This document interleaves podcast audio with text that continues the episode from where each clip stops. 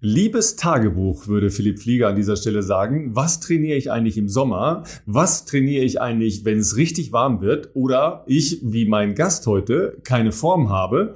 Und Philipp erzählt uns, wie man in fünf Wochen zum Höhepunkt, das heißt zum Marathon kommt. Im Bestzeit-Podcast von Philipp Flieger und Ralf Scholz.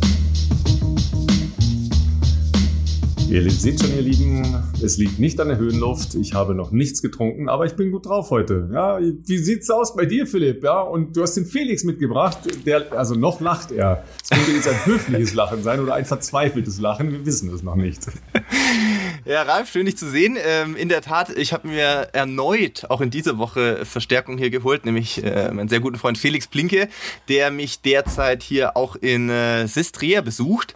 Äh, Verstärkung deshalb, weil die Müdigkeit lässt nicht nach in Woche drei, sondern es wird eher mehr, um ehrlich zu sein. Und ich war mir nicht sicher, ob ich heute ähm, allein in der Lage bin, eine ganze Stunde Podcast zumindest von meiner Seite zu füllen. Und ich wollte ja auch nicht, dass du nur einen Monolog halten musst. Deshalb heute wieder ein Gesprächspartner dabei. Da werden wir nachher auf jeden Fall noch ähm, detaillierter darauf eingehen, ähm, warum Felix heute da ist und äh, wie es für ihn hier eigentlich so ist.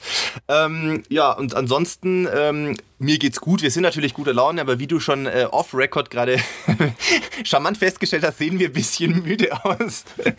äh, das liegt zum einen daran, dass ich gestern ähm, schon ein bisschen an meine Grenzen mal gegangen bin. Ähm, wir hatten nämlich gestern ein sehr intensives Training, einen 12 Kilometer Tempodauerlauf in hügeligem Gelände. Da kann Felix auch gleich selbst noch ein bisschen was dazu erzählen, denn er wurde kurzerhand von Renato Canova hier zum Assistenztrainer gemacht und hat das aus einer sehr, äh, wie soll ich sagen, exponierten Stelle dieses, diese Einheit verfolgen können. Und äh, die hing mir noch ein bisschen nach. Wir haben heute ein bisschen äh, bescheideneres Wetter gehabt, zumindest am Anfang äh, des Tages hat es äh, doch äh, geregnet und war extrem neblig. Und äh, ja, ich bin trotzdem 20 Kilometer gelaufen, aber das war heute Morgen eine zähe Geschichte auf jeden Fall. Und ähm, naja, wie du ja weißt, steht ja nachher noch ein bisschen was an. Insofern ähm, bin ich mal gespannt und äh, ja, sag herzlich willkommen, Felix.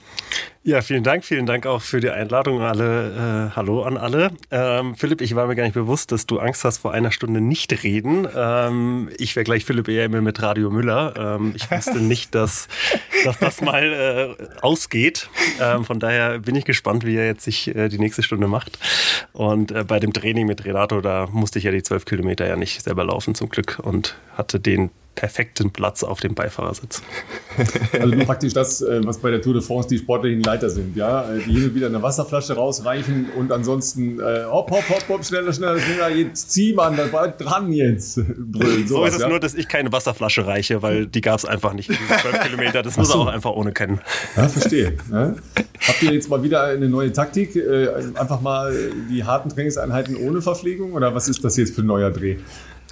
Äh, tatsächlich war die Einheit aufgrund des ähm, auch recht sportlichen Tempos äh, nicht so lange von zeitlicher Dauer, sage ich jetzt mal. Das heißt, ich habe meine ähm, Flüssigkeits- und auch Kohlenhydratzufuhr äh, primär eigentlich schon vorher abgewickelt. Im Prinzip ähm, äh, quasi äh, vorm Einlaufen, äh, nach dem Einlaufen nochmal was getrunken und die Einheit an sich war ja nicht so lang, das war ja in Anführungszeichen nur eine gute halbe Stunde. Ähm, und äh, ja, Felix ist ein paar Tage da, aktuell in Sestriere natürlich, äh, um mich zu besuchen, hat aber auch gerade noch ein paar Tage Urlaub. Und äh, dann habe ich die Gelegenheit natürlich genutzt, ihn gestern, äh, weil ich ja wusste, Renato kommt äh, wieder hierher, weil Julian ja auch mit seinen ähm, Jungs äh, das gleiche Workout hatte, natürlich ein bisschen schneller, ähm, ihn mit Renato bekannt zu machen. Und ihr habt euch auch ein bisschen unterhalten. Und dann, während wir, glaube ich, einlaufen, hast du gemeint, als ich zurückkam, um die Schuhe zu wechseln, Du, ich wurde direkt zum Assistenztrainer gemacht. Und man muss sich das so vorstellen, ich glaube, die Leute, die äh, schon sehr viele alte Folgen gehört haben, da habe ich das in einem ähnlichen ähm, Rahmen geschildert äh, von Kenia damals, wie man das bei Renato sich so vorstellen muss. Renato kommt halt mit seinem Jeep dann dahergefahren. Um das Lenkrad ist eine sehr, sehr alte GPS-Uhr gewickelt, äh, auf die quasi dann Start gedrückt wird, wenn es losgeht. Um den Hals ähm, zwei so Oldschool-Sprint-Stoppuhren und auf dem Schoß eigentlich noch so ein, so, ein, so ein richtig schönes, hier, wie ich es hier habe, so ein Büchlein. Da steht auf der einen Seite steht dann Julian, auf der anderen Seite steht Philipp und dann werden die Kilometer protokolliert. Ähm, das heißt, er fährt dann immer an einem vorbei, ähm, hält nach einem, also wie die Uhr halt ist, nach einem Kilometer an, guckt aus dem Fenster, stoppt die Laps und Felix durfte quasi dieses Buch übernehmen oder sollte ihn unterstützen, das Buch zu übernehmen und diese Zeiten zu protokollieren. Und deswegen äh, war Felix eigentlich schon gut beschäftigt in der Zeit, weil wir waren waren im Prinzip, wenn man so will, ja fast drei Gruppen oder ja, Gruppen aber, oder Athleten und Gruppen, ähm, die dann auch etwas äh, mit zeitlichem Abstand unterwegs waren. Und äh, ich sag mal so, die 12 Kilometer waren bei mir in 38,06. Das ist jetzt wenn man jetzt unten wäre, unten sprich auf normal Null oder Meereshöhe, wäre das jetzt schon flott, aber jetzt nicht crazy schnell. Man muss aber noch dazu sagen, es war nicht nur in der Höhe, sondern die ersten sechs Kilometer, die gingen bergauf. Dann wurde gewendet und dann sechs Kilometer runter. Und wie das so schön gesagt, einfach, ja, runter, das muss einfach locker schnell sein. Da darf man gar nicht zu viel äh, Energie aufwenden. Und ich dachte mir so, das ist leichter gesagt als getan. Und ich habe es bei Julian, ich habe mit Julian, wir waren zusammen noch auslaufen, haben dann nachher noch gesprochen. Ähm, ich habe sowohl hoch als auch runter ungefähr ähnlich viel Zeit auf ihn verloren. Also so, ich glaube, es waren so 25, knapp 30 Sekunden hoch und 25, 30 Sekunden äh, runter. Und wir waren beide, äh, und ich glaube bei Michele sogar auch, wir waren alle im Hochpart nicht so schnell wie Renato uns zugetraut hat. Aber vielleicht hat Renato auch einfach unterschätzt, wie, wie steil Kilometer 3 und 4 ist. Und da haben wir einfach, glaube ich, schon direkt jeweils unsere 20 Sekunden verloren. Weil Julian danach auch meinte, no way, hochzus, das war unmöglich. ähm, und dementsprechend Game Over waren wir auch. Also wir waren dann am Auto, alle lagen irgendwo auf dem Weg einfach nur rum und äh, haben gehofft, dass irgendwann mal wieder ein bisschen mehr Sauerstoff die Lungen füllen wird. Ähm, aber Renato hat, glaube ich, Spaß gehabt. Ja, aber ich muss auch sagen, ich glaube, ich hatte trotzdem den härteren Job ähm, als Philipp und habe mehr geschwitzt, äh, weil Renato seine ähm, Fahrstil. Sein, ja sein Fahrstil auf diesen doch sehr engen, äh, schmalen Straßen, teilweise äh, wo du noch durch Flüsse fährst, ja. äh, doch sehr ähm, anders ist, als man das vielleicht in Deutschland so gewohnt ist.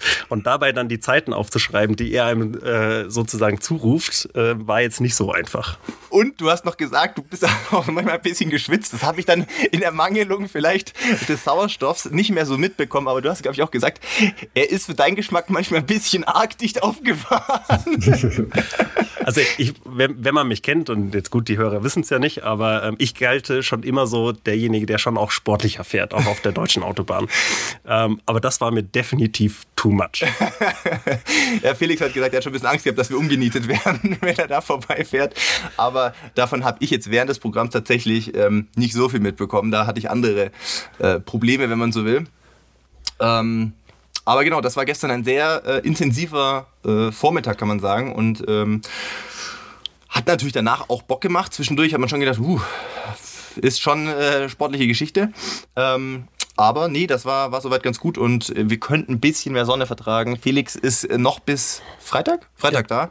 Und tatsächlich hat er leider den, äh, glaube ich, Zeitabstand jetzt hier erwischt, wo das Wetter bisher am wechselhaftesten war, weil die ersten zwei Wochen war es wirklich extrem traumhaft und jetzt haben wir doch auch einige, ähm, naja, regnerische oder sehr neblige Tage gehabt und wir waren gestern, was gestern Abend, wo wir noch auslaufen waren zusammen? Ja. Da siehst du ja, keine 20 Meter weit teilweise. Also wir sind, wir haben nicht gewusst, dass die anderen Dänen auch noch so spät auslaufen wie wir, weil ich hatte den späten Physiothermin. Das heißt, ähm, ich war erst wieder so kurz nach sechs im Hotel, dann waren wir beide noch halb sieben eine kleine Runde auslaufen und äh, es war wie eine Geisterstadt und Nebelsuppe und irgendwann haben wir auch Schritte gehört. Also nur niemanden gesehen und dann dachten wir schon, was ist das denn? Und dann bist du so gelaufen, hast geguckt, was ist denn da? Und dann kam Thais mit Magnus uns entgegen und die auch so, da ist doch irgendjemand. Es kann hier sehr, äh, sehr neblig sein auf jeden Fall. Also ähm, bei dem, was ihr so erzählt, da habe ich natürlich eine Menge Ansatzpunkte. Ja, also erstmal Felix, kannst du dich natürlich, äh, glaube ich, äh, sehr geadelt fühlen, dass äh, der große Renato dich überhaupt an sein Buch dran lässt, ja, weil das ist ja wahrscheinlich die heilige Bibel, ja, dass du dann auch da noch reinschreiben darfst, ja, das will er ja wahrscheinlich nachher auch noch lesen können, nehme ich an. Ja? ja. Äh, dann hätte ich natürlich ein paar Fragen zu, äh, in welcher Welt der so ganz genau lebt, ja, weil von so Apps hat er noch nie was gehört oder was. Das ist die nächste nächste Frage. Renato ist 76, 77, also sagen, das wird, glaube ja, nicht mehr kommen. Okay, aber ich sehe ja, mein Vater, der ist 83, der, der hält sich schon auf dem Laufenden, was diese Geschichten angeht, ja.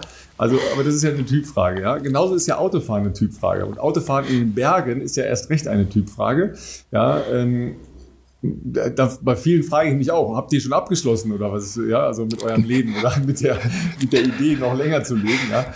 Ähm, aber es ist bei uns tatsächlich auch so, ähm, dass Mary äh, mich fahren lässt, weil sie das nicht so gut ab kann, wenn es rechts oder links so äh, einfach runtergeht und da kein Mäuerchen oder dergleichen ist. Ähm, und bei mir ist es okay, wenn man ja mit dem Fahrrad irgendwo runterfährt, ist man in der Regel ja schneller als ähm, mit äh, einem Auto, weil man mhm. die Kurven schneller fahren kann oder einfach ein bisschen mehr laufen lässt. Und dann ist es halt mit dem Auto äh, Pillepalle im Prinzip. Ja, ich bin jetzt nicht der allermutigste Abfahrer mit dem Fahrrad, ganz sicher nicht ähm, weil so häufig auch jetzt, sagen wir mal, lange Strecken ich gar nicht irgendwo abfahre. Äh, bei uns im Bergischen ist das äh, vielleicht mal vier, fünf Kilometer, aber mehr nicht. Du hast ja in den Alpen, ähm, wo ich ja im Moment hier im Urlaub bin, äh, locker mal 20 Kilometer, äh, die du irgendwo runterbretterst. Das ist natürlich was ganz anderes, auch eine andere Konzentration. Aber man fährt dann mit dem Auto da natürlich wie auf dem, auf dem Sofasessel runter, ja. Du hast halt vier Räder, ja, und sonst hast du nur zwei. Ja, und wenn eins rutscht, ist blöd übrigens, ja. Und äh, wegen des Wassers, äh, das ist natürlich eine sehr schöne Geschichte, weil äh, wir, hatten hier gestern also 30 Grad, also in Bergen 30 Grad, das ist dann natürlich richtig heiß. Mhm. Und ich bin da mal losgefahren und äh, es waren schon auch ein paar Höhenmeter dabei, das wusste ich auch, und habe einfach mal die Wasserflaschen weggelassen. Ne? Ich bin einfach mal ohne losgefahren. Das war auch eine ah. sehr, sehr schöne, schöne Idee von mir. Also wenn man so die einsamen äh, Steigungen dann hinter sich hat und dann überlegt, ist denn hier eigentlich noch irgendwo eine Ortschaft? Ja, zum Glück kam da noch eine. Da hatte ich erst überlegt, äh, weißt du, so, so ganz äh, äh verträumt, ach, ich setze mich irgendwo in einen Café ja, und äh, trinke was Schönes, vielleicht noch ein Käffchen oder so, mache ich eigentlich ganz gerne, aber kurz anhalten eigentlich nur. Ähm, ich hatte fünf Euro dabei, würdest du jetzt ja bei uns denken, okay, äh, Kaffee, Wasser reicht. Ne? Kriegt so, man dann, was. Ja, dann habe ich aber gedacht, nee, machst du nicht. Ähm, fährst halt relativ schnell weiter, also halte ich an der Dönerbude an. Ja, und habe dann ähm, irgendwie einen, einen Traubensaft ähm, und so einen, ähm, so einen Trinkjoghurt, ähm, Eian, ähm, ne, dieser mhm. türkische Trinkjoghurt. Ja. ja. Und er hat so ein bisschen Säuerlichkeit, das finde ich halt ganz angenehm. Und ähm, dann gebe ich dem hier fünf Euro rüber und er sagte, ja, alles gut, stimmt so. Und ich so, ganz kleine Sekunde mal, fünf Euro, das, welcher Eiern kostet 69 Cent normalerweise, ja. Und das andere Ding vielleicht 89. Ja, sagen wir mal so, ne? In so Urlaubsregionen wird dann schon draufgeschlagen. Das kann man nicht anders, nicht anders sehen, ja. Dann schon direkt sportlicher auf jeden Fall. Ja, ja. Und übrigens, ähm, ich habe eine Laufeinheit heute tatsächlich auch schon hinter mich gebracht. Das kann ich aber, okay. äh, kann ich aber gleich noch erzählen. Ähm, und ich habe mir auch eine, eine Bergwertung eingebaut. Und was noch schöner ist, ich habe gleich ein Segment draus gemacht. Ja, ähm, mhm. Und dann dauert es ja eine Weile. Ich weiß nicht, ob ihr mit Segmenten bei Strava vertraut seid. Äh, wer bei Strava unterwegs ist ähm, und äh, selber Segmente gebaut hat, den langweilt es jetzt vielleicht ein bisschen. Ansonsten, man kann halt Streckenabschnitte selber definieren und auch benamen, ähm, die man ähm, meint halt dann irgendwie besonders äh, cool laufen zu können. Ja, und was war der Scheiß? Das rechnet natürlich jeden, der da schon mal lang gelaufen ist, danach dann mit ein. Ja, ich bin, ich bin noch nicht mal Top 3, so ein Scheiß. Ja, und ich habe mir wirklich Mühe gegeben. Also das, zu Deutsch, ich muss da noch mal ran. Das ist, ist jetzt keine gute Nachricht. Ja. Äh, es war nämlich auch noch am Ende des Laufs, aber direkt äh, vor äh, der Unterkunft, wo wir sind. Also Anstieg halt berghoch, ja. Ähm, und da bin ich bei der nächsten Anmerkung. Äh, Philipp, wir beiden sind jetzt im Vergleich äh, zu anderen, ähm, sagen wir mal, laufbegabten Ausdauerathleten jetzt nicht die Bergziegen. Ne? Nee. Weil, wenn ich das Foto von dir ähm, bei dir auf Instagram anschaue mit äh, Julian Wanders, der ist halt eher äh, Kategorie Bergziege, ja. Voll. Und äh, du bist eher äh, der, der Turbomotor, ja. Und ja. ich bin ja noch einen Tacken größer und auch logischerweise schwerer, ja. Und hier kommt wieder das Strava-Phänomen äh, der Gewichtsklassen zum äh, zugute. Ja, da bin ich nämlich auf meiner ne, selbst äh, geschaffenen neuen äh, Segmentstrecke Zweiter. Ja. Gibt's das bei, das, das, gibt's bei Strava, äh, ja. Dass man mit dem Gewicht das in, in, in Relation ja, setzen kann? Ach, das ist ja also spannend, meine, okay. Natürlich, natürlich kann man da ähm, ja irgendwas eintragen. Du wirst nicht gewogen irgendwo an einer ja, autorisierten und notariell beglaubigten Stelle, sondern Klar. du gibst ja dann, aber ich meine, du kannst dich auch selbst bescheißen, was soll das bringen, ja? Also es gibt ja eine Klasse, äh, also für mich ist das dann 85 bis 94 äh, Kilo. Mhm. Ja, und in der Klasse, da ist natürlich dann schon, wenn du einen Berg hochläufst, eine andere Kategorie. Ne? Da bist du halt dann deutlich Klar. dann irgendwo gleich weiter vorne. Aber natürlich auch, wenn du mit dem Rad fährst oder oder. Ähm, so wird ja die Belastung gemessen. Also die, die äh, sowohl die Trainingsbelastung als jetzt auch zum Beispiel eine Wattbelastung auf dem Rad wird ja von deiner Körpergröße entsprechend hoch äh, gerechnet. Also das würde auch gar keinen Sinn machen, wenn man da etwas anderes. Aber es gibt genug Leute, die da äh, dann andere Sachen reinschreiben. Äh, das um habe ich jetzt hier bei der Tour so ein bisschen verfolgt. Also ich bin ja leider nicht der große Rennrad-Experte. Ich verfolge aber natürlich trotzdem mhm. äh, Rennradsport sehr interessiert und da geht's ja äh, sowohl in der Trainingssteuerung als auch in diesen wenn die da irgendwas erzählen, geht es ja oft um dieses Thema Watt pro Kilogramm, äh, wie viel ja. man da halt äh, leisten kann. Deswegen äh, ist das natürlich total sinnvoll. Also auch gerade bei so einer Plattform wie Strava, bei der ich jetzt nicht unbedingt vertreten bin, aber habe ich jetzt auch noch nie gehört von Felix bevor. Äh, hast du gleich gewusst oder du hast dein Gewicht nicht angegeben da? Oder? Ich habe mein Gewicht nicht angegeben. Das äh, wäre, also da könntest du ja auch nochmal extra. Da ich auch nochmal Erster irgendwo. Nein, das wollte ich nicht sagen. Gewinnst, gewinnst du nur damit ein paar Krönchen. Ne? Also für alle äh, diese Segmente, ja, die haben ein Ranking, ein All-Time-Ranking und ein Jahresranking und ein männlich-weiblich-Ranking und ein okay, Altersklassenranking okay. und ein Gewichtsklassenranking. Ja, also da hat jeder also cool. zumindest eine kleine Chance, sich weiter nach vorne zu arbeiten, wenn man schwerer, älter oder was auch immer wird. Ja, ja, ähm, ja. oder einfach schneller läuft. Ja, das, das ist halt die Option, die man da hat. Ja, das ist immer die bessere Option. Ähm, tatsächlich ist natürlich äh, das, was bei Radsport als ähm, Watt pro Kilogramm beschrieben wird, ist ja das grundsätzliche Phänomen ähm, äh, Kraft pro Gewicht. Genau. Ja, also was hast du für ein Kraftniveau? Ja, also was hast du zum Beispiel für ein grundsätzliches Geschwindigkeitsniveau? Und wenn du jetzt eine Zuspitzung machst auf einen Saisonhöhepunkt hin, ja, also ne, da wollen wir ja gleich noch zu kommen, was macht man eigentlich, wenn man noch fünf Wochen hat bis zu einem potenziellen äh, Höhepunkt? Ja, jetzt mal nachgezeichnet äh, deine Trainingswoche äh, vor den Olympischen Spielen in Rio. Und du nimmst in der Zeit drei, vier, fünf Kilo nochmal ab hast du natürlich ein anderes mhm. Leistungsniveau, ist ja klar, weil deine Absolut. Sauerstoffbereitschaft, deine äh, Geschwindigkeit ist ja äh, dann ähnlich. Also wirst du viel weniger Energie verbrauchen, wenn du entsprechend weniger wiegst. Das ist natürlich auch gleichzeitig die Gefahr, die ja bei ganz vielen Leuten lauert, dass sie nämlich anfangen, an der falschen Stelle abzunehmen oder falsch abzunehmen. Ja, und ja. dann äh, kippt ja irgendwann das System um oder man äh, kommt halt in, in wirklich pathologische äh, Situationen rein, dass man ähm, einfach zu wenig isst, ja, ähm, viel zu wenig Kohlenhydrate isst über lange Zeit, ja, ähm, Essstörungen und so weiter. Das ist ja das gesamte Programm dabei. Leider äh, ja bei weitem nicht nur in, in, im Profibereich, sondern ähm, es gibt so viele Leute, die, die immer als erstes fragen, ähm, ja, wie kann ich abnehmen? Ja, oder als ja. erstes fragen, ähm, ja, ähm, Kohlenhydrate ist ja schlecht, da nehme ich ja zu. Das, das sind mhm. halt noch so echt so krasse Missverständnisse, wie Ernährung im Sport funktioniert. Ja, und vor allen Dingen natürlich auch, wie eine Leistungszuspitzung funktioniert. Ja, also, ähm, aber vielleicht äh, kommen wir da im, im Sidestep nachher nochmal zu. Ja, jedenfalls, äh, mein Segment heißt Hip-Hop für die Wadeln. Ja, und äh, im Moment okay. bin ich Sechster. Ja, also das, das ist schon, also Entschuldigung, wir reden gerade von Laufen. Ne? Wir reden jetzt nicht von einem, von einem äh, Radsegment, sondern ja, von Laufen. Ja, ja. Aber äh, es, hat, es hat natürlich schon wehgetan. Und ich habe bestimmt am Morgen auch noch scheiße Muskelkater. Aber danach geht es dann ein Stückchen runter, weil du dann ja über Runterlaufen gesprochen hast. Ja? Das ist ja der Bremsstoß beim Runterlaufen, der ist ja viel, viel ärger, als wenn du einen Berg hochläufst. Natürlich kriegst du Voll. einen höheren Puls, wenn du einen Berg hochläufst. Ja? Ja.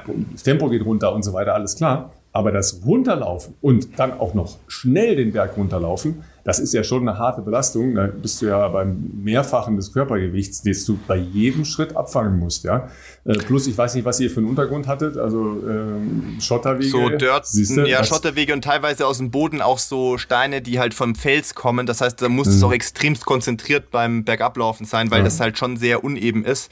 Ähm, tatsächlich, dafür muss man jetzt mal kurz sagen, also da hören jetzt wieder alle äh, zu Hause vielleicht lieber weg, so nach dem Motto Don't do this at home ich habe natürlich, und das macht Julian auch und äh, Michele, also jeder, der trainiert, für solche Einheiten ziehen wir auch auf solchen Wegen die Carbon-Schuhe an. Ähm, nicht, weil die dafür gemacht wurden. Also deswegen sage ich, macht's nicht zu Hause. Der Verschleiß ist ungleich höher von diesen sehr teuren Schuhen, wenn man die auf solchem Untergrund benutzt. Hat aber schon, ein bisschen wieder, schon den wieder Don't do this at home. Ja? Das, ist, ja. das machen wir relativ oft übrigens, Don't do this at home. Der Name ist hier Programm leider inzwischen, aber ähm, es ist halt so, dass das schon hilft beim Bergablaufen, beim Schnellbergablaufen, dass es, ich würde sagen, ein Mühe zumindest an, an Impact ein bisschen hilft abzupuffern. Nichtsdestotrotz, ich, also ich würde es mal sagen, das ist etwas überspitzt ausgedrückt, aber ich war schon Wrack gestern beim Physio und ich habe es heute Morgen beim 20er auch gemerkt. Also die Beine und vor allem auch der Rücken, die sind schon ganz schön zerschossen jetzt nach der Einheit gestern. Das kannst du jetzt nicht jeden Tag so ein Ding da rausfeuern. Ne? Wenn du so schnell halt dann auch runterrennst auf so einem Untergrund und je nach Neigung, das ist ja dann auch nicht so, dass es total gerade runtergeht, sondern das war dann auch in so terrassenförmig. Klar gab es flachere Abschnitte, aber es gab auch Abschnitte, da konntest du kaum frei laufen lassen, weil es einfach so steil war. Und ähm, du merkst heute sogar auch, wie gesagt, so seitliche Rumpfmuskulatur, alles, was dann da natürlich stabilisiert, ähm, ist sicherlich ein effektives und gutes Training in so einer äh, Umgebung mal so zu machen. Aber das würde ich jetzt auch nicht uneingeschränkt weiterempfehlen. Ähm, das ist schon mit der entsprechenden Vorbereitung, glaube ich, ähm, sicherlich Grundvoraussetzung. Und ja, äh, tatsächlich hier, äh, Michele hat heute Morgen beim Dauerlauf schon erzählt, er hat, den, er hat ein sehr teures Modell eines anderen Herstellers, den wir hier aus Gründen nicht nennen wollen, weil es eigentlich eine Drecksfirma ist. und Athletenscheiße behandelt. Wer Alison Felix äh, die Folge gehört, weiß Bescheid. Ähm, und da gibt es sehr teure Schuhe mit Carbon. Ähm, also das, das äh, letzte Modell, was da rauskam, was kosten die 300, glaube ich, um den Dreh. Und er hat schon gemeint, er hat direkt die Carbonplatte gestern zerschossen damit, weil er auf irgendeinen Stein draufgetreten ist, der halt aus diesem Boden rausgeragt hat und direkt gebrochen. Ähm, That's why you don't do this at home. Genau, also wenn man die Dinger kaufen muss, ist es nicht unbedingt äh, zu empfehlen, sag ich mal. Dafür werden sie ja auch nicht gemacht. Aber tatsächlich haben die für uns auch, ich sage jetzt mal für uns Profis, äh, schon natürlich einen hilfreichen, äh, kann man die natürlich für sowas auch durchaus sinnvoll einsetzen. Und auch natürlich nicht ganz einfach für die Leute, äh, wer vielleicht sonst generell ein bisschen Probleme hat, diesen Schuh zu laufen, weil man halt hoch steht. Auch das ist natürlich in so einem Gelände mit Vorsicht zu genießen. Da sollte man wirklich aufpassen. Also das hätte ich jetzt gesagt. Ähm, die Carbon-Schuhe, die, die ich halt äh, bis jetzt anhatte, äh, die haben ja ein Phänomen, nämlich, dass sie erstmal keine sehr, guten, sehr gute seitliche Führung haben, ja, weil ja. das Obermaterial relativ weich ist im Vergleich zu einem, sagen wir mal, stabilen Trainingsschuh oder gar einem Trailschuh. Ähm, die haben natürlich die, diese Spezifik der ähm, Dämpfung und des Returns des äh, eingegebenen oder gestauchten Energiezuflusses, aber ähm, sind ja sicher nicht ideal für Gelände, also ganz sicher nicht, ja, oder für, für viele enge Kurven, also das ist ja weit entfernt davon. Ähm, da hätte ich jetzt gedacht, für sowas würde ich eher gut gedämpfte Schuhe, aber eben auch ähm, welche, die vielleicht nicht so zum Umknicken neigen, nehmen, weil äh, da ist ja ein, ein Steinchen und du äh, und du hast halt ein Problem mit äh, den Gelenken. Ja, auf der anderen Seite es ist ja immer so dieser dieser Widerstreit bei Trailrunning sowieso. Ja, was ist etwas, was dich dann halt als Trainingseffekt weiterbringt? Ja, weil durch diese Seitbewegungen, durch das, was du geschildert hast, entsteht ja auch ein Trainingseffekt. Das heißt, die Muskulatur, die dir heute wehtut, ist natürlich eine Muskulatur, die dir äh, dann später bei einem normalen Rennen eine Stabilität gibt. Ja? Voll. Und auch eine, ähm, eine Beanspruchung, sage ich mal, der Sprunggelenke, das kann man ja immer so und so sehen. Ja? Also es macht ja wenig Sinn, sich nur im labormäßig flachen äh, Bereich zu bewegen, wenn ich dann einen Straßenlauf habe, wo ich eben auch Situationen habe, wo es mal rauf, runter geht, wo Unebenheiten da sind und, und, und, ja. Also, dass eine, Grundstabilität dann trotzdem ja nicht verloren gehen sollte. Also, das ist, das ist schon so ein, so ein spannender Widerstreit da ähm, in der äh, ganzen Geschichte. Äh, ich bin heute tatsächlich auch meine Carbon-Schuhe gelaufen, nicht weil ich äh, vorhatte, besonders schnell äh, dieses Segment zu laufen. Das äh, ist mir erst eingefallen, als ich unterwegs war. Hast gedacht, jetzt habe ich heute schon mal Schuhe, dann erstelle ich kurz mein Segment. Ich, ich bin mal einmal gelaufen. Nee, das, äh, ich wollte eigentlich ein Segment, das schon besteht, ähm, attackieren. Ja. Ähm, weil das ist ja hier nicht mhm. die Läufergegend, ja, sondern hier wird Rad gefahren, ja, ähm, ja, ähm, ja. Rad gefahren oder Mountainbike gefahren, ja. Äh, und in dem speziellen Fall, nämlich da, wo dieses bestehende Segment ist, da wird Golf gespielt. Ja, weil man ja okay. hier auch gerne Golf spielt. Ja, das ist, äh, das grenzt direkt an den Stangelwirt. Ja, das hat vielleicht schon mal jemand von euch gehört, ja, der weltberühmte Stangelwirt. Sehr, ja? sehr schönes Hotel, kann ich uneingeschränkt weiterempfehlen. Also wäre wär gar nichts für mich, äh, um das vorweg zu sagen, ja, äh, weder vom Publikum noch von, äh, von dem, was da drumherum so passiert. Aber, ähm, aber das ist natürlich, das ist deins, ne? Philipp ist genau deins. Ne? Ich wollte gerade sagen, sorry, Chat Set Live. Nee, Nein, man muss ja auch sagen, du verbindest ja auch eine sehr schöne Erinnerung mit ähm, Stangelwirt. Genau, also. die schönste Erinnerung ist natürlich jetzt nicht nur, dass ich da im Hotel war, sondern es ist natürlich auch der Ort, nicht direkt im Hotel, sondern in den, wir waren in dem Hotel, aber sind ja dann auch da äh, wandern gewesen und da haben äh, Barbara und ich uns ja verlobt. Ähm, ah, okay. Unterhalb des Wilden Kaisers sozusagen, äh, ja. bei einer Wanderung. Ah, da, da musst du mir den Ort nochmal genau nennen, äh, weil das, der Wilde Kaiser ist in Sichtweite von äh, meiner Unterkunft hier. Ja, aber ja. der ist ja relativ breit, der Wilde Kaiser, wer da schon mal war. Ja. Das stimmt. Ja, jedenfalls habe ich es verpasst, dieses Segment äh, am Golfplatz entlang, weil man nicht so genau dann äh, auf Strava erkennen kann, wo fängt es jetzt an und wo hört es auf. Mhm. Ja, und das war mhm. dann nicht ganz klar. Ähm, und es ging halt die ganze Zeit bergauf. Das ist, äh, und dann auf Schotter. Und dann war, wusste ich jetzt nicht, ja, rennt sie jetzt hier oder nicht? Und dann habe ich gesagt, ach komm, ist auch egal. Und dann ähm, kam mir die, ach, was was, ich mache einfach mal ein eigenes und äh, nehme dann ein steileres, aber auf Asphalt, äh, ja. steiles Stück, ja, weil ähm, wenn man mal Laktazid äh, laufen konnte, so ich das irgendwann mal gemacht habe, dann ist das ja angenehmer von der Vorstellung her, äh, kurz, hart, schnell zu laufen als jetzt über einen Kilometer äh, oder anderthalb oder noch längere äh, Segmente zu laufen. Ja, und da ähm, spielt dann halt auch die, äh, das Alter immer noch eine entscheidende Rolle, die Fitness die entscheidende Rolle, ja, aber natürlich auch äh, eine Erinnerung, äh, wie das halt funktionieren kann in der Muskulatur logischerweise, ja, weil äh, viele Leute haben ja ein Problem damit, wenn Laktat kommt, dann wissen sie gar nicht, was sie machen sollen. Ja, und wenn man das schon mal eine Idee hatte, dann geht es einigermaßen. Aber das waren natürlich auch die Schuhe, ja, die ich äh, bei meinem fantastischen Don't Do That This at Home Experience äh, ohne Socken anhatte. Ja, das heißt, äh, ich hatte noch, äh, noch mal die Reste von diesen offenen Stellen an meinen Füßen und war mir nicht ganz sicher. Ich hatte die heute Socken an, ja, völlig überraschend. Da war mir aber das nicht, ist auf jeden Fall eine gute Entscheidung schon mal gewesen. Learning, ne? Immerhin schon mal so ein kleines Learning wenigstens, ja. Und ich war mir nicht ganz sicher, ähm, wie allerdings dann tatsächlich die anderen Stellen so reagieren, ja. Deshalb bin ich auch ja äh, relativ kurz gelaufen, also insgesamt waren das so siebenhalb. Ähm, mhm. Aber da spielte das jetzt noch, noch keine Rolle. Ja, ähm, und vielleicht mache ich da noch einen ganz kleinen Ausritt. Äh, die Schuhe sind ja ähm, von, von Kraft, äh, eigentlich ja in, äh, eine Schuhmarke, die in Deutschland überhaupt keinen äh, großen Marktanteil hat, aber in den ja. USA in bestimmten Bereichen eben auch im Trailrunning. Ähm, bei einem Typen, den äh, wir hier aber im letzten Sommer irgendwann schon mal gefeatured haben. Tommy Riffs heißt er eine Ikone des amerikanischen äh, Ultra- und, und Trailrunnings, ähm, ja. der sehr, sehr schlimm an Lungenkrebs äh, erkrankt äh, ist und äh, monatelang auf Leben und Tod lag. Ja. Ähm, der ist jetzt zum Glück wieder, der hat, ähm, glaube drei kleine Kinder, äh, der ist zum Glück wieder zu Hause und auf dem Wege der Besserung. Das heißt noch lange nicht, dass der über den Berg ist, aber ähm, das ist ein Fighter, der Typ. Also das äh, kann man mal ganz klar sagen. Ähm, und und ein, eines seiner Mottos ist Rage On. Ja? Ähm, mhm. Und der hat jetzt äh, von dieser, äh, von dieser Marke Schuh, also jetzt nicht von der Brand, sondern von diesem spezifischen Schuh nochmal eine, äh, eine Sonderanfertigung machen lassen, weil er hat ein eigenes CI äh, in schwarz, ganz schwarz mit so einem Riffs drauf.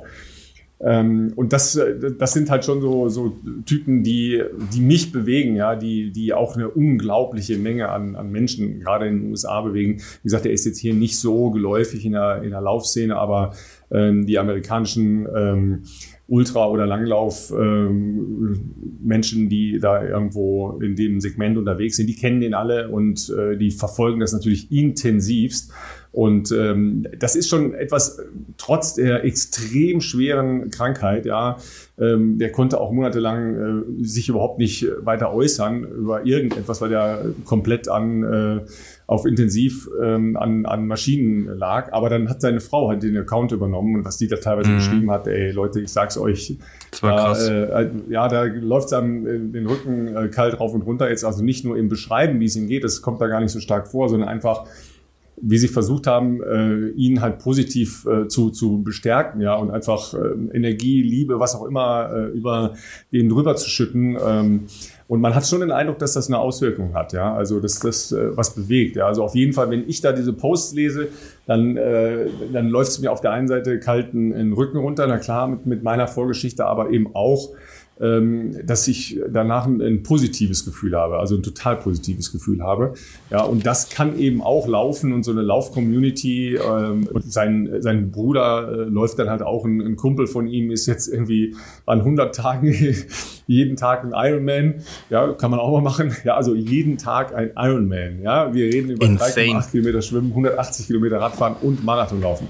Every fucking day, 100 Mal in Folge. Krass. Ja, also das ist, sind natürlich auch äh, Verrückte, ja, da muss man ein bisschen mehr als Rage On machen. Ja, ähm, deshalb, Philipp, ja, nicht klagen, ja, wenn es vom Stangel wird, man ein bisschen steilen Berg hochgeht. Zur Driving Range so einen kleinen Abhang hochgeht auch.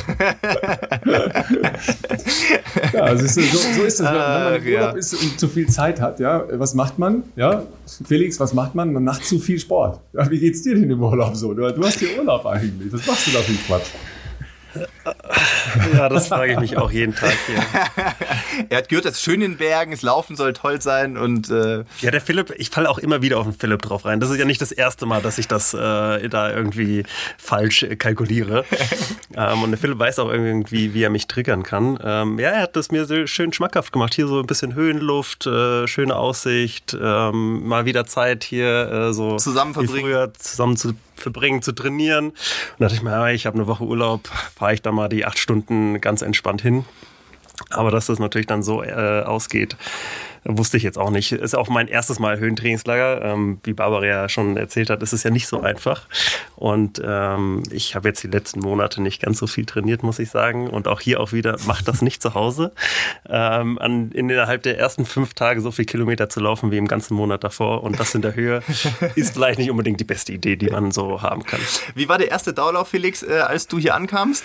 Also Felix kam nachmittags an, Sonntagnachmittag war es, glaube ich, oder? Ja. Was haben wir da gemacht?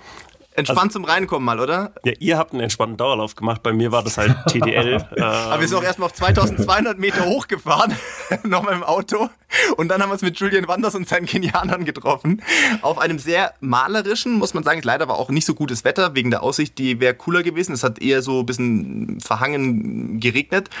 Ein sehr schmaler Single Trail am Rand von so einer an Teile auch an so einer Klippe naturmäßig wunderschön. Ich habe ja nichts gesehen, aber ja, ja. bestimmt. Aber, aber Felix war dann halt auch so, wir haben sind halt so losgelaufen, wie wir da meistens loslaufen. Äh, die zwei kenianischen äh, Kumpels von äh, Julian, Julian, dann war glaube ich noch Jonas war ja noch da, dann äh, war noch äh, Michele war Michele dabei und da halt so hintereinander halt. Und ich habe gesagt, ja Felix, wir laufen locker, wir sind alle kaputt. Ich glaube, es war auch ein Tag, wo wir ein Workout hatten. Ja, das wird, wird nicht so schnell. Die laufen auch wirklich nachmittags mal locker los. Und ich glaube, die erste die Hälfte war auch vielleicht 430, allerdings halt auf 2200 Meter Höhe. Das sich so dangerous an, ja. Das Schlimme war, glaube ich, dann, der Realitätscheck war die Wende. Weil man merkt es nicht, aber auch oben der Trail ist auf der einen Richtung, bevor wir dann gedreht haben, tendenziell eher abfallend. Und auf dem Rückweg, du weißt, bei Kilometer 6 kam doch dieser eine Stich da mal, ne? Ja, da musste ich Philipp passieren lassen. Ich bin die ganze Zeit vor ihm gelaufen, aber da dachte ich mir, okay, jetzt muss ich ihn vorbeilassen. Das hat keinen Sinn mehr. Ähm, und als ich dann auf meine Uhr geschaut hatte und 182 Puls hatte, oh ähm, dachte ich mir, okay. Ich habe noch ein paar Kilometer vor mir. Wird ein langer Rückweg. ich gebe zu, der, der Berg ist eklig. Es gibt einen Stich, der ist, den merke ich ja auch, so ist es nicht. Aber da habe ich auch gedacht, okay, das, da muss der Felix jetzt halt irgendwie noch drüber kommen. Der Rest geht dann eigentlich wieder. Und Jonas, Jonas hat ja auch sich ein bisschen zurückgelassen. Alter, was war das denn hier? Das ist ja Wahnsinn. Ähm, ja, genau. Aber also wunderschöner Dauerlauf, kann man sagen. Ja, hatten wir schon so viele, Philipp, ja. zusammen, äh, wo ich wahrscheinlich auch pulsmäßig in den ähnlichen Regionen war.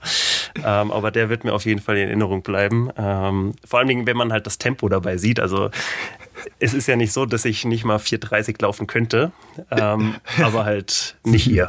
Ja, das ist ja äh, die, spannende Frage. Ja, also du hast ja äh, doch leistungsmäßig äh, Laufsport betrieben. Ja, ähm, hast jetzt ein, ein. Das müssen wir vielleicht dazu genau. sagen. Also der Background ist ja schon so, dass Felix früher, ähm, also primär ja warst du sag ich mal auf Mittelstrecken zu Hause. Da kann man ja mal sagen, 800 Meter 1,50. 1,51. 51 und 15 äh, Meter 3,45 sind ja schon auf jeden Fall sehr, sehr, sehr flotte und solide äh, Leistungen. Du hast sogar dann im weiteren Verlauf der Karriere dich ja dann gewollt oder ungewollt, äh, wurdest du ja auch an längere Strecken rangeführt, sagen wir mal. 5000, 10.000, so in 30.01.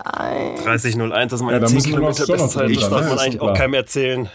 Voll. Ich, ich hatte keine Carbonschuhe. Ja. Also ich, ich habe gesagt, Felix, jetzt mit Carbonschuhen wird mal wieder richtig angefangen und dann muss diese Zeit mal noch fallen. Das kann ja nicht sein, dass man so hier aufhört. Aber Marathon bist ja auch mal gerannt, äh, das jetzt eher just for fun, sage ich jetzt mal, so in 2023 damals in Frankfurt, auch New York mal gelaufen. Da warst du sechstbester Europäer Peer? Das weiß ich gar nicht mehr, aber irgend sowas. Ja, aber das ist ja, das klingt ja für Ähm, mich auch fast so mit Urlaub verbunden. edler als, äh, als die Mittelstreckenzeiten, ja, weil äh, 223 mal so just for fun, also das ist ja auch Quatsch, ja, das ist schon, äh, schon, schon doch deutlich ambitioniert. Äh, und in, in, in New York. Weißt in du, New wie die York, Vorbereitung war, Ralf? ähm, Da starten ein paar Europäer übrigens, ja, also ganz so einfach ist es nicht. Und das ist ja auch ein Hardcore-Marathon, ja, jeder, der da schon mal gelaufen ist. Ja, ich weiß, äh, viele sind ja verliebt in, in die Stadt und in den Marathon und so weiter. Ähm, ich habe den einmal übertragen und habe deshalb die ganze Strecke mal abgefahren, also abgefahren, nicht abgelaufen hier. Ähm, das ist natürlich ein hoch anspruchsvoller Marathon, ja, der äh, wirklich ja auch für Leute, die nicht ähm, top, top trainiert sind, aber auch für alle anderen ein paar Späße am Ende bereithält. Ja? Also wenn man denkt, man ist jetzt schon da, ja, dann wird's ja erst richtig lustig. Zwei gute Geschichten dazu, wenn wir Felix schon mal bei uns im Podcast haben. Geschichte Nummer eins, die werden sehr entertaining, das kann ich jetzt schon mal sagen. Geschichte Nummer eins, äh, da passt auch dazu, weil wir wollten ja nachher noch kurz eine Woche, über eine Woche sprechen, fünf Wochen bei mir vor Rio, also passend dazu schon mal. Felix hat beschlossen, damals seinen ersten Marathon zu laufen, weil er halt auch gesagt hat, ja, ich mache jetzt hier nicht, ähm, ich kann ja nicht mit Laufen aufhören, ohne mal einen Marathon gerannt zu sein, auch wenn er sich jetzt hier nie selber als klassischer Marathonläufer gesehen hat. Aber die Schuld hast du auch wieder hier du gehabt, weil ich mit dir in Rio war und dann die blöde Idee kam, ich laufe auch mal Marathon. Genau, also eigentlich da, wo man anfängt für einen Marathon zu trainieren, war Felix erstmal drei Wochen mit mir durch Brasilien gereist. War jetzt nicht so viel Training, sage ich jetzt mal. Aber in Iguazu bist du aufs Hotellaufband gegangen, hast zumindest mal 10, 12 Kilometer Dauerläufe gemacht. Gell? Das stimmt. So der Rest der Vorbereitung waren vielleicht sechs Wochen, sagen wir mal, und dann bist du die 223 gelaufen. Das war schon mal nicht schlecht. Aber fällt mir auch ein zu New York, wenn ich nicht ganz falsch bin, das darfst du gerne selber erzählen, weil es war sehr entertaining. Felix Verpflegungsstrategie für den Marathon. Also Frankfurt damals hat er schon halbwegs professionell dann das Rennen bestritten, sprich du kannst Flaschen abgeben, alle fünf Kilometer trinken, Kohlenhydrate zuführen. Wie war so die Strategie für New York damals? Ja, auch hier wieder macht das ja nicht zu Hause. Ich krieg schon zusammen vor Lachen, das Ja, für alle, die äh, jetzt ja kein Bild dazu haben. Ja. Ja, ähm, ich, weiß gar nicht, wo ich anfangen soll. Ähm, ich hatte natürlich, ähm, ich wollte mich diesmal ein bisschen besser vorbereiten als sechs Wochen. Das waren dann vielleicht acht Wochen, ähm, die ich dann mich darauf vorbereitet habe. Und habe dann am Anfang schon auch mit, mit Getränken gearbeitet bei Longruns, Morton, alles mögliche, Ultrasports. Und irgendwann ist mir halt aufgefallen, ich bin ja gar kein Profi, ich habe gar keine Verpflegungsstation beim New York Marathon. Das ist jetzt irgendwie blöd, ich muss das ja jetzt dann doch irgendwie anders lösen. Und da hat mein Schwager ähm, mir damals irgendwie eine Woche vorher von irgendwelchen Liquid Gels erzählt. Und ich so, ja komm, bestell mir mal welche mit. Ähm, die hat er mir dann original einen Tag vor Marathon gegeben. Noch nie vorher probiert, noch nie vorher ähm, getrunken oder gegessen oder zu mir geführt. Und ähm, dann habe ich mir gedacht, okay, ich brauche ja halt einige Liquid Gels dabei. Und dann habe ich mir so eine Brustbeuteltasche umgebunden und habe die da reingesteckt. Habe aber nach 500 Metern gemerkt, ach, das ist ein totaler Scheiß. Das, das nervt mich, das wackelt, das reibt an überall. Habe das Ding weggeschmissen. Habe vorher noch so fünf Gels rausgenommen und in die Hand ge, in der Hand gehalten. Und da dachte ich mir, das fühlt sich auch blöd an. Habe dann drei in die Hose gesteckt, den Rest weggeworfen und bin dann halt einfach irgendwie so gelaufen, habe mir gedacht, okay, bei Kilometer 30 nehme ich mal eins und guck mal, wie es mein Magen so verträgt. ähm, aber es hat geklappt. Ja. Du bist, du bist auch in New York trotzdem, muss man mal sagen. Was bist du gelaufen? 230 oder so? Nee, 2027. Das. So 27 trotzdem, ohne Verpflegung. Ohne Das ist ja, das ist auf jeden Fall höher einzuschätzen als Frankfurt in 2023. Also Absolut. Ja, Absolut. Ähm, gut, das ist ja immer, immer der Punkt. Ja, was mache ich, wenn ich eine äh, Strategie habe? Ich würde jetzt mal nicht sagen, dass das jetzt so eine Strategie ist. Das ist eher eine äh, Verpflegungsidee. Ja, also das ist eine grobe Idee. Vor Dingen not tested at all. Ja, so, wenn ich also eine, äh, eine Idee habe oder im besten Fall eine Strategie habe und ich habe meine Verpflegung dabei, ja, und habe äh, die vielleicht auch noch vorher ausprobiert und festgestellt, okay, da komme ich gut mit über einen langen Lauf oder über einen äh, Marathon und äh, bekomme keine Magenprobleme und auch keine Energieprobleme. Jetzt äh, hast du aber die Situation, okay, du hast sie nicht mehr. Da gibt es ja zwei, drei Verpflegungsstellen in, in, New York. Ich glaube sogar in New York jeder Kilometer oder jede Meile, so ist es. Je, ich. jede Meile, tatsächlich. Ne? Ja. Also, das ist, also alle 1,6 Kilometer ist eine Verpflegungsstelle. Was äh, Mary ja schon mal geschildert hat, auch nervig sein kann, weil ja permanent eine Bewegung zu den Seiten stattfindet. Ne? Also die Leute laufen nach rechts und links zu den Verpflegungsstellen und dann wieder zurück zu irgendwelchen äh, Laufgruppen oder Buddies oder was auch immer, um äh, da als Wasserträger Dinge abzuliefern. Aber wenn man jetzt darauf angewiesen ist, was der Veranstalter hinstellt, ja, dann wird die, die Wahl schon ein bisschen schwierig, ja, weil also ich persönlich könnte niemals anfangen Bananen zu essen. Ja. ja dann, dann, dann ist es sofort vorbei. Ja. Ähm, ich weiß, dass in Amerika bei vielen Veranstaltungen äh, tatsächlich äh, das ähm, Angebot ein bisschen vielfältiger ist. Also da gibt es dann durchaus auch mal Brezel. Ja. Das klingt also so Salzbrezel, diese klassischen amerikanischen Salzbrezel. Ja. Also wenn, Julius wenn, Brink lässt grüßen. Ja, zum Beispiel. Ja. Also das ist ja, ist ja von, von, äh, vom Ansatz her gar nicht so doof. Ja. Wenn du mal zwei Stunden, äh, jetzt mal ein durchschnittlicher ähm, Hobbyläufer läuft vielleicht vier Stunden in New York, ja, was schon eine ordentliche Leistung ist, ja. So, wenn du nach zwei Stunden keinen Bock mehr hast halt auf Gels oder nur süß, Klar und du hast dann mal so eine Handvoll, äh, keine Ahnung, gesalzene Nüsse oder äh, Brezel, das ist schon cool. Ja? Ähm, also zu Deutsch, du hättest ja auch einfach zu der Verpflegungsstelle hingehen können und sagen können, was ist denn heute auf dem Menü? ja, also ich habe mich schon vorher informiert und ich wusste, dass Gatorade, glaube ich, auch ausgeschenkt wird und Wasser. Das ist nicht ganz ohne das Zeug. Ja. Und deswegen dachte ich mir, okay, mit Gatorade versuche ich maximal bei Kilometer 40, wenn ich nichts mehr habe. ähm, weil das bringt dann vielleicht noch ins Ziel. Wenn alle Strecke reißen. ja, also, also, jetzt nichts gegen die Firma Gatorade, aber die hatten ja tatsächlich äh, bis vor einigen Jahren ähm, durchaus nicht ganz unproblematische Zusammensetzungen. Also da waren halt so hoch konzentriert Kohlenhydrate drin, dass sehr viele, vor allen Dingen Europäer, damit große Probleme hatten, eben auch, weil das in der Regel bei Ausdauerveranstaltungen in den USA eisgekühlt verabreicht ja, wird. Ja, das, das ist schlecht heißt, für den Magen. Du haust dir da ein maximal gekühltes Getränk äh, mit einem ganz hohen Zuckeranteil auf auf den Magen drauf. Die haben äh, inzwischen die Zusammensetzung äh, deutlich verändert, weil die sich halt auch in Richtung ähm, Triathlon äh, stark bewegt haben. Ähm, Lionel Sanders äh, ist halt einer der, ähm, der Idole in äh, den USA, was Triathlon angeht. Also in, in Nordamerika ist eigentlich Kanadier. Ähm, der allerdings immer noch mit seiner Verpflegungsstrategie oder Idee, wie auch immer, struggelt, ja, gerade wieder zusammengeklappt ist komplett bei seinem letzten Ironman. Ähm, beim Marathon Marathon, weil da seine äh, Ernährung mit äh, dem, was er sich vorgenommen hatte, überhaupt nicht funktioniert hat und er große Probleme und einfach einen Abriss hatte. Einen kompletten Abriss, ja. Äh, keine Energie mehr da, bam, weg, auf Wiedersehen, ja. Ähm, kommt übrigens bald ins Allgäu, ähm, 18. Mhm. Juli. Äh, Try Battle, ja. Äh, sehr Duell spannendes mit, äh, Projekt. Äh, mit Jan Frodeno. Ja, ob das wirklich spannend wird, ist halt noch eine Frage, weil wenn er sich, wenn er, wenn er die Strategie fährt, dann wird er gar nicht spannend, ja, weil dann, dann ist halt einfach mal, mal Ende Gelände. Ich sag ja, mal, okay, okay, Sport, aus sportlichen Gesichtspunkten vielleicht fraglich, aber auch aus marketingtechnischen Gesichtspunkten finde ich, das äh, ist eine interessante Blaupause, was die machen äh, aktuell. Ja, äh, nur wenn, wenn das halt das erste Mal funktioniert, dann ist es eine Idee.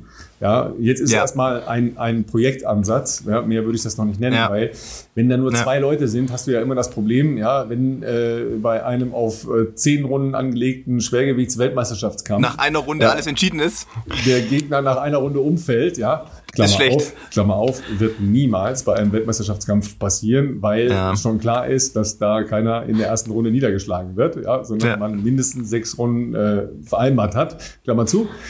Ähm, so funktioniert das da, aber äh, hier wird geschwommen. So, dann, dann, dann ist äh, Jan Frodeno weg und, und dann ja, wenn er den dann nie mehr wieder sieht oder der sogar äh, wegen irgendwelcher ähm, Energiezustände aufgeben müsste, dann ist das ja erstmal keine, keine gute Idee. Das ist ja. im Vorhinein erstmal eine tolle Idee, um Leute zu mobilisieren, um Sponsoren, das Ereignisgroß zu machen und so weiter und so weiter. Alles, alles toll. Aber wenn es kein, äh, kein Fight gibt, ja, beim Boxen sagt man dann no fight, no money. Ja. Das ist äh, ein guter Punkt. Dann ist halt, ist halt, sagen wir mal, die, die grundsätzliche Idee natürlich äh, dann vielleicht ein Tick kurz, weil der Wettkampf einfach zu lang ist dafür, ja. Weil wenn ich einen sieben Stunden Wettkampf habe ja. und der ist äh, nach 45 Minuten quasi beendet, weil äh, der Rückstand zu groß ist, ja, und einfach unrealistisch ist, dass er nochmal jemals wieder in die Nähe von äh, dem Gegner kommt, dann ist eben kein Duell, ja. ja. Deshalb, dann muss man vielleicht andere äh, Dinge überlegen, aber dafür ist der Sport halt zu lang, ja. Ähm, stellt euch nur vor, man würde sagen, ja, man läuft nur, in Anführungszeichen, zwei Leute Marathon gegeneinander. Da würde man mhm. auch sagen, ja, wo ist der Thrill? Ja, äh, ja. Von Leuten, die, äh, die vielleicht normalerweise nicht beieinander sind, ja. Ähm, klar gibt es auch einen anderen, äh, ja, also wie Philipp und ich halt, geben.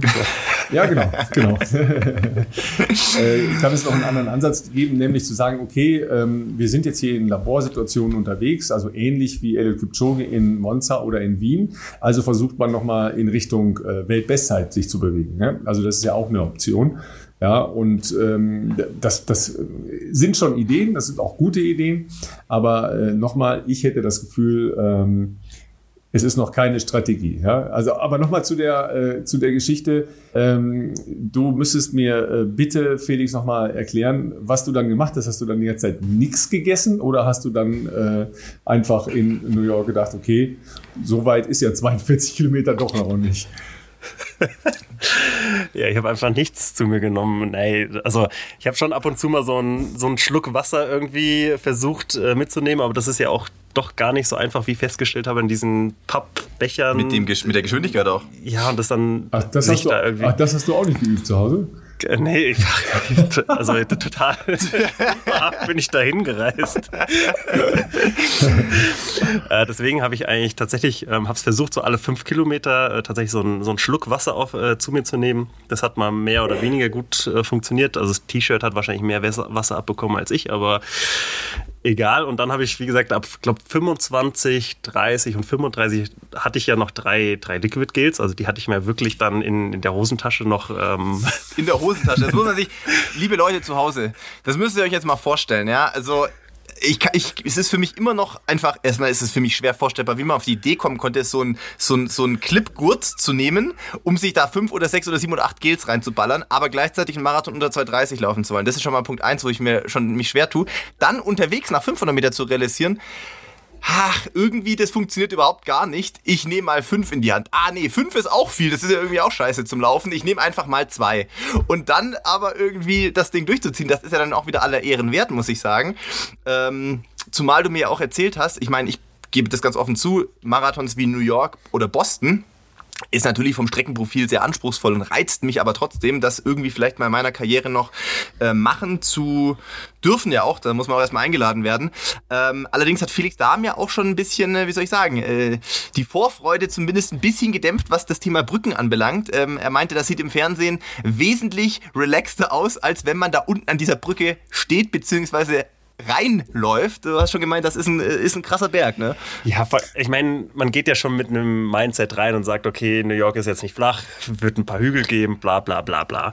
Ähm, und dann irgendwann zurück, glaube ich, nach dem Halbmarathon, ähm, zurück nach Manhattan, da ist eine Brücke, da siehst du das Ende gar nicht und denkst du so, oh Mann, ey, wann, wann hört das endlich auf? Ich kann nicht mehr.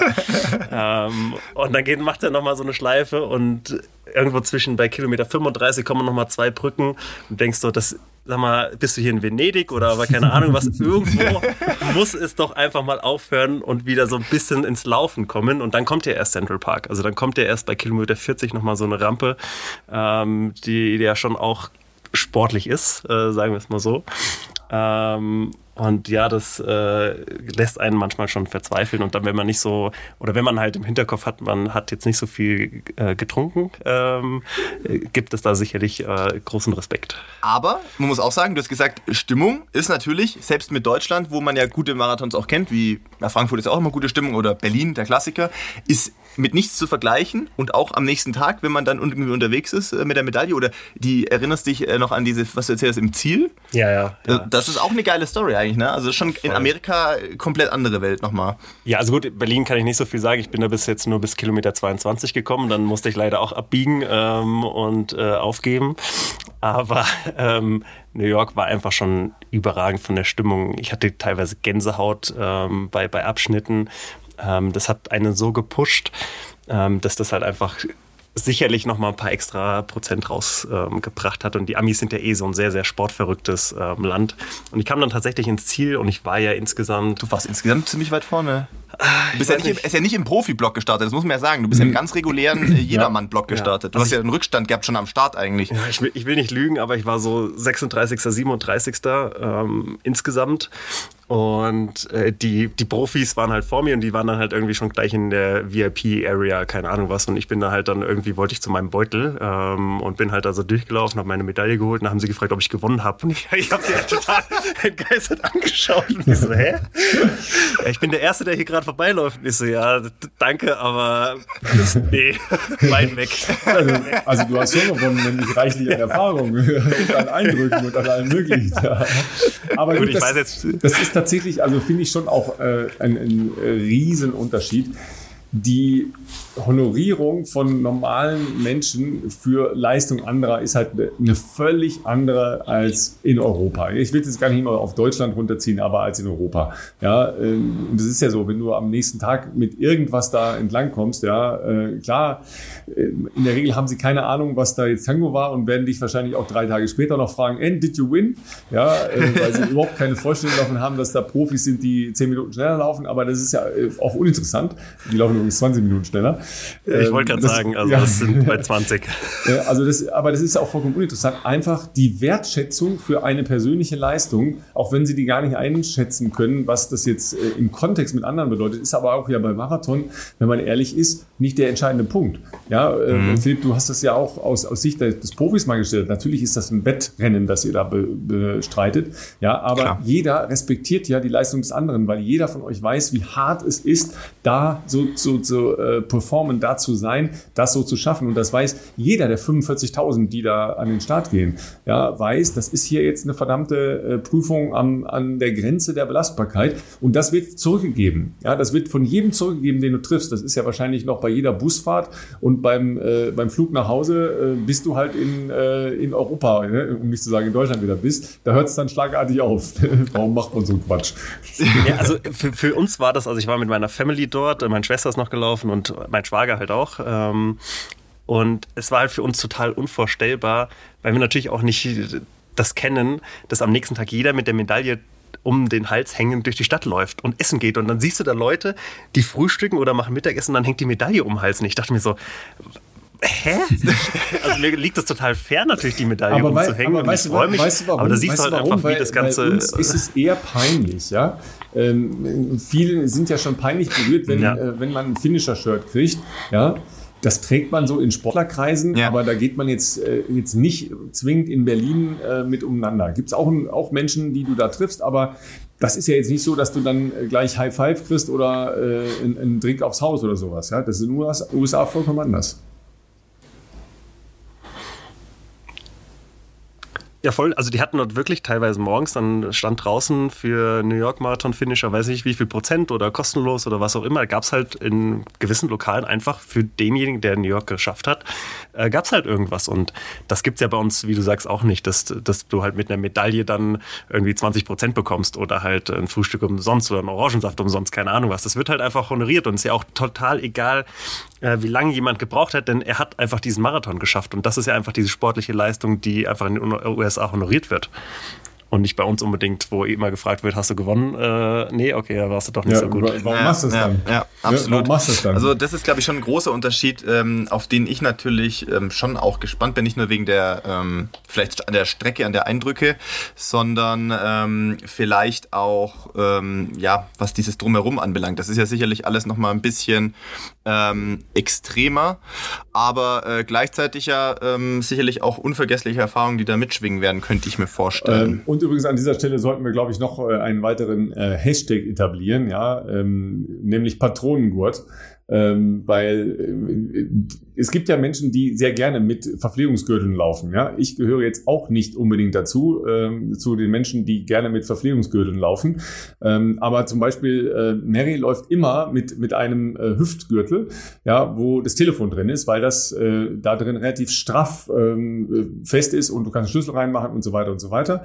Ja, und ähm, dann gibt es natürlich auch die diese Gürtel mit den Flaschen außen, also Patronengürtel. Ja, ich weiß jetzt nicht ganz genau, äh, Felix, was für ein Patronengürtel äh, du benutzt hast, aber ähm, in jedem Fall ja einen, der dir nicht gepasst hat und du hast es nicht ausprobiert vorher.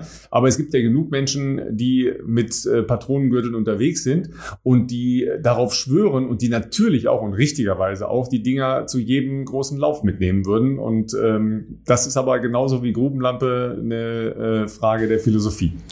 Äh, so genau kann ich es gar nicht sagen, was das für äh, ein spezieller Gürtel war. Ich glaube, das war einfach aus dem Fundus meiner Eltern, wahrscheinlich aus den 80ern noch. Mhm.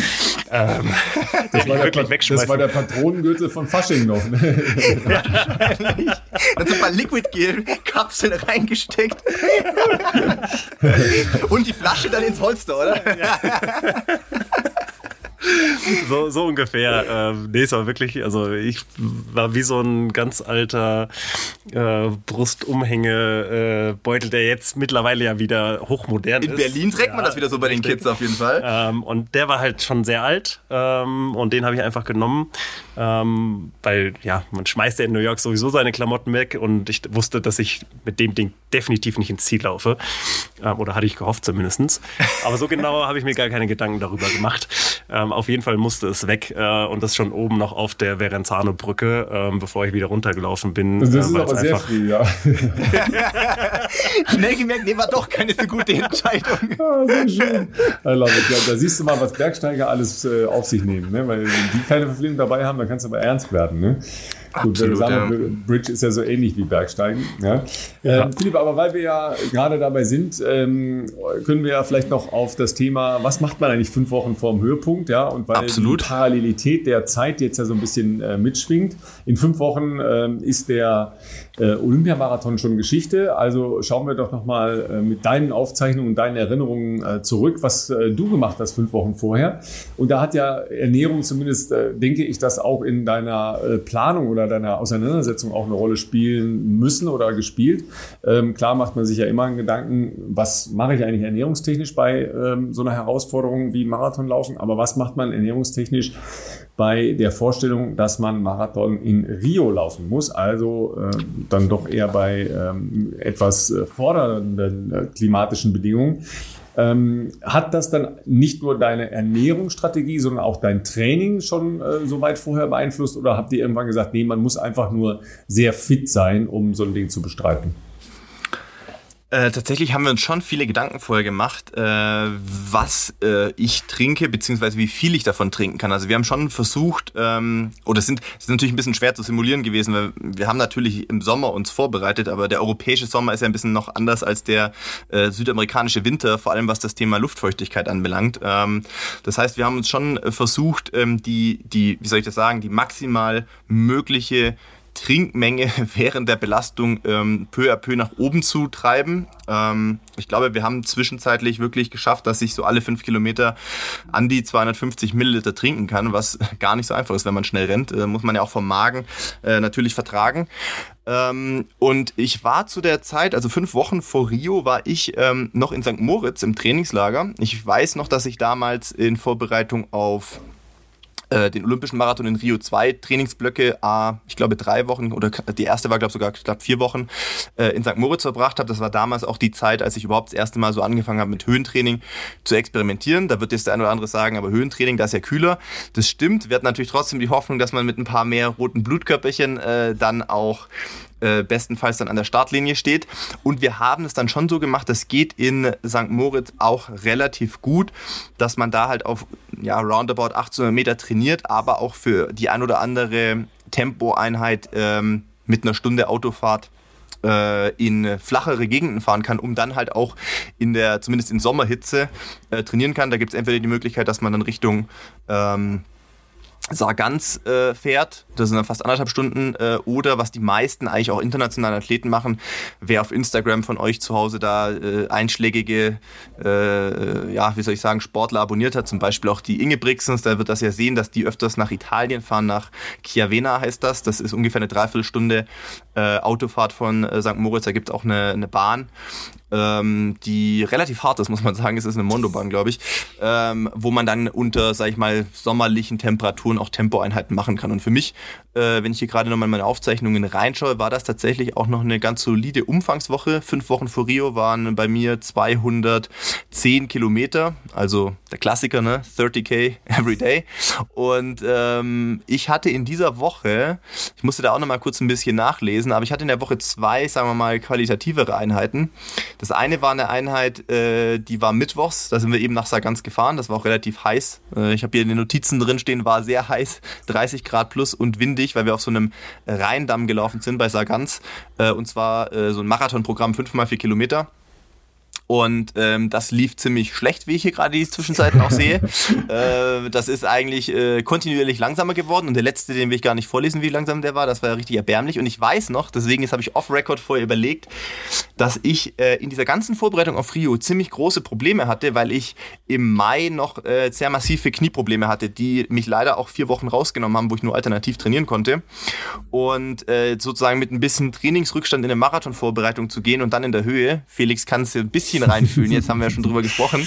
Da gibt's Geileres, sage ich jetzt mal. Äh, und du fühlst dich halt kontinuierlich einfach nur schlecht. Und ich hatte nie das Gefühl, dass die Form so richtig irgendwie kommt. Und ich glaube, wenn das nicht damals wirklich so kurz vor diesem Kindheitstraum Olympische Spiele gewesen wären, sondern irgendein beliebiger Marathon, hätte ich, glaube ich, zu dem Zeitpunkt fünf Wochen vorher gesagt, das führt hier zu nichts mehr es geht einfach gerade nicht. Wir lassen es jetzt gut sein. Ähm, aber weil man da natürlich dann irgendwie versucht hat, sich ähm, durchzubeißen, war das tatsächlich eine Schlüsselwoche, weil nach diesem sehr bescheidenen 5x4 Kilometer Programm unten hatte ich zwei lockere Tage, also soweit man da lockere Tage sagen kann, hier 27 Kilometer an einem Tag mit 25 Kilometer und viel Physiotherapie.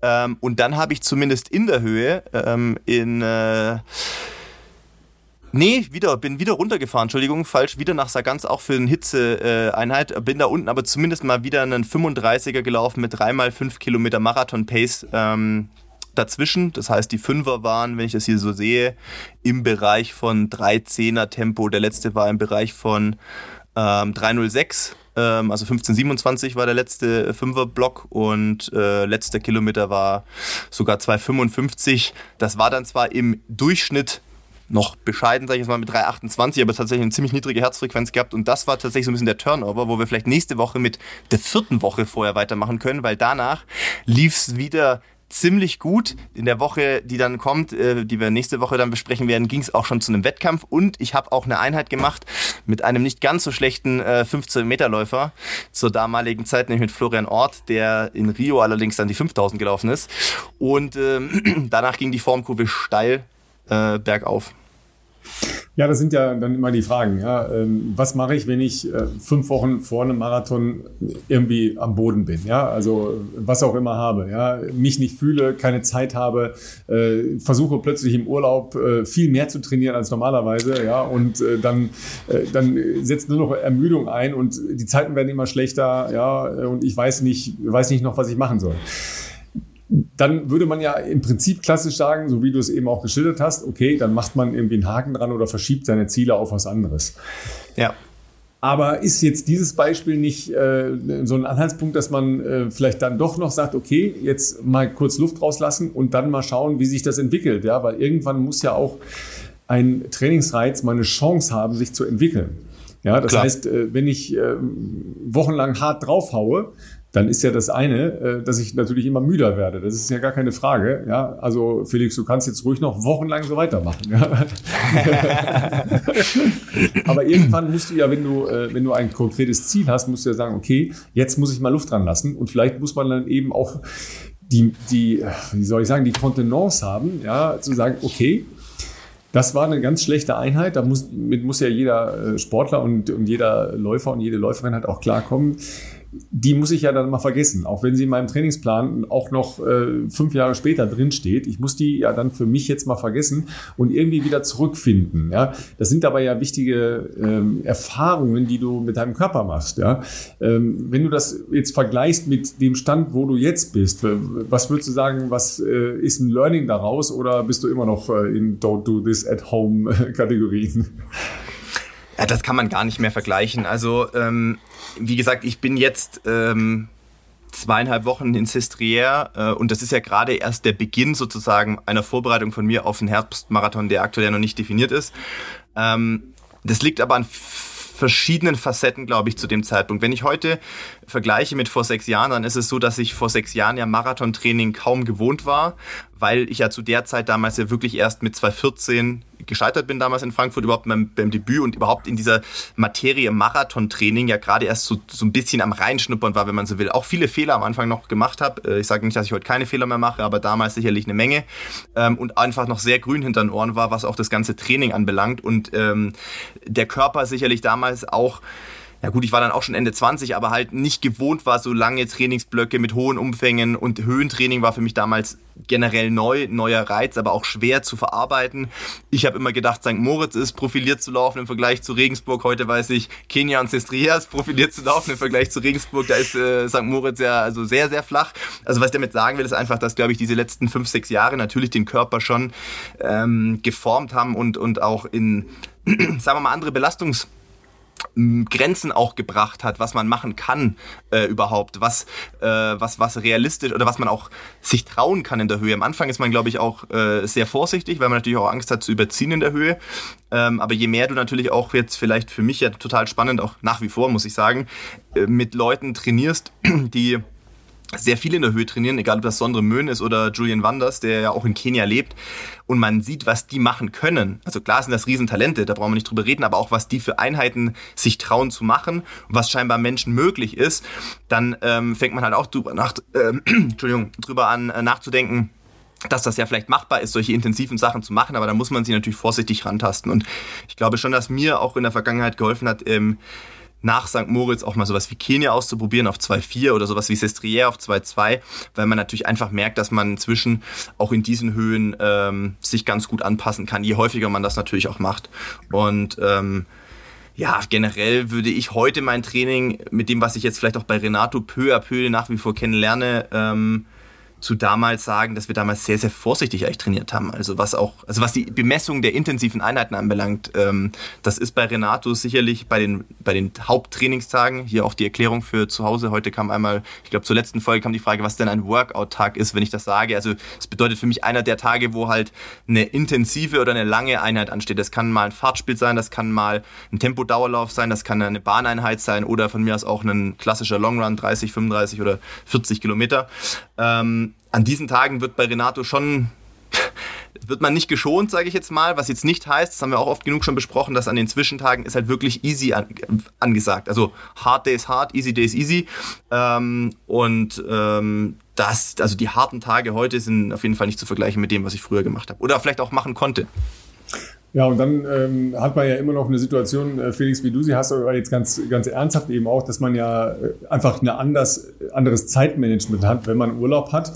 Ja, und mhm. äh, dann ja trotzdem auch als Sportler, der du ja vom Herzen her logischerweise immer noch bist, eine Herausforderung sucht. Ja, und das geht ja ganz vielen Leuten so, dass sie dann halt im Urlaub denken, ach, da mal so ein, äh, so ein Berg hochrennen, ja, oder äh, eben mal eine Hitzeeinheit machen, ja, oder dann eben ein, einen besonders langen Lauf zu machen oder besonders langen Lauf profiliert zu machen, ja, oder man ist halt in Bergen, auch wenn es vielleicht äh, nur 1500 Meter sind, äh, und da mal halt eine, eine Höhenerfahrung überhaupt äh, ansatzweise zu generieren, oder man, man läuft halt mal oben äh, in Sestriere, St. Moritz oder die Orte, äh, die du genannt hast, weil man da äh, vorbeikommt oder so und macht da mal äh, einen 20er. Das ist natürlich eine ganz andere Belastung, ja. Äh, heute ist bei der Tour de France äh, die Etappe Mont Ventoux, ja, zweimal Mont Ventoux, mhm. einmal von der einen, einmal von der anderen Seite hochfahren.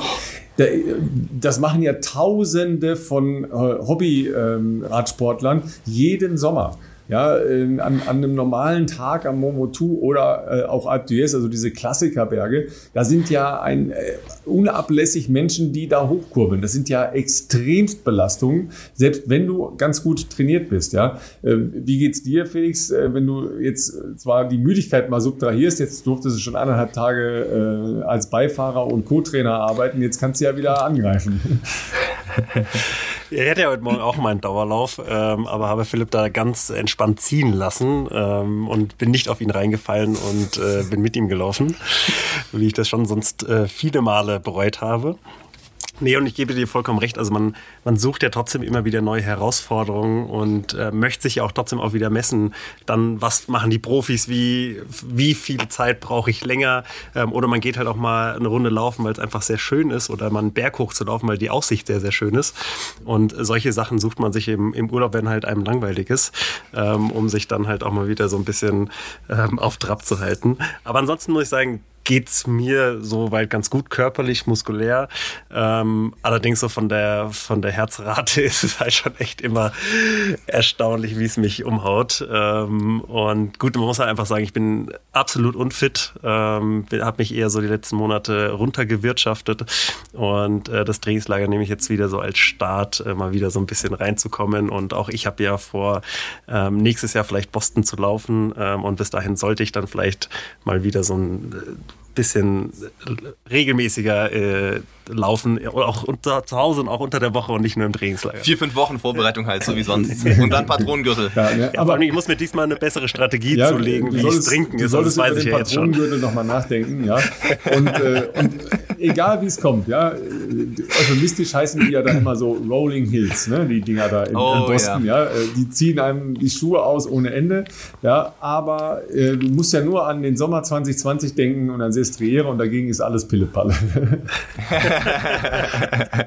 Wir sind ja, schon, schon bei gespannt. Sommer 2021 fällt mir gerade auf. Ja, diese Euro 2020 macht mich völlig kirre. Ja, Tokio 2020, das ist alles, weil dass die immer ihren Namen beibehalten haben. Es ist, Katastrophe. Es ist Wahnsinn. Ja. ja. Zum Glück haben wir 2020 hinter uns und ja, wir sind zumindest auf einem besseren Wege, hoffe ich. Ne? Gut, Absolut. Lieben, dann würde ich sagen. Ähm, Training ruft, sagen, zumindest für mich. Sicher noch laufen, oder? Felix, du nicht ja, mehr? ich weiß nicht, ob Felix noch mal mitgeht. Also ich ja, Felix glaube ich eher nicht, aber... Ich wollte eigentlich einkaufen gehen, aber schauen wir mal. Bisschen Gatorade. Äh, dann, dann Felix wünsche ich dir noch viel Spaß und äh, ne, bereite dich schon mal gut auf deinen äh, Drittjob als äh, Co-Trainer von Renato vor. Ja? da kannst du noch viel lernen wahrscheinlich, ja, über Laufen, was du noch nicht wusstest, ja, und über Kauzigkeit und über Kauzigkeit äh, von älteren, äh, sehr guten Trainern äh, noch dazu. Ja, Philipp, dir, dir viel Spaß. Ne? Äh, danke, danke. Zu Hause, haut rein. Ja, äh, wo auch immer ihr seid, äh, macht was aus eurem Urlaub, wenn ihr jetzt äh, in den Urlaub startet oder schon äh, im Urlaub seid. Äh, Übertreibt es nicht allzu sehr und äh, nehmt entweder ein Patronengurt mit oder wenigstens was zu trinken. Das kann helfen an der Stelle. Ne? Wir hören uns nächste Woche dann mit der vierten Woche vor dem großen Ereignis äh, von Philipp und äh, mit mehr Erlebnissen aus den Bergen äh, rund um den Globus, äh, wo immer ihr seid. Viel Spaß. Macht's gut, bis nächste Woche. Ciao. Ciao.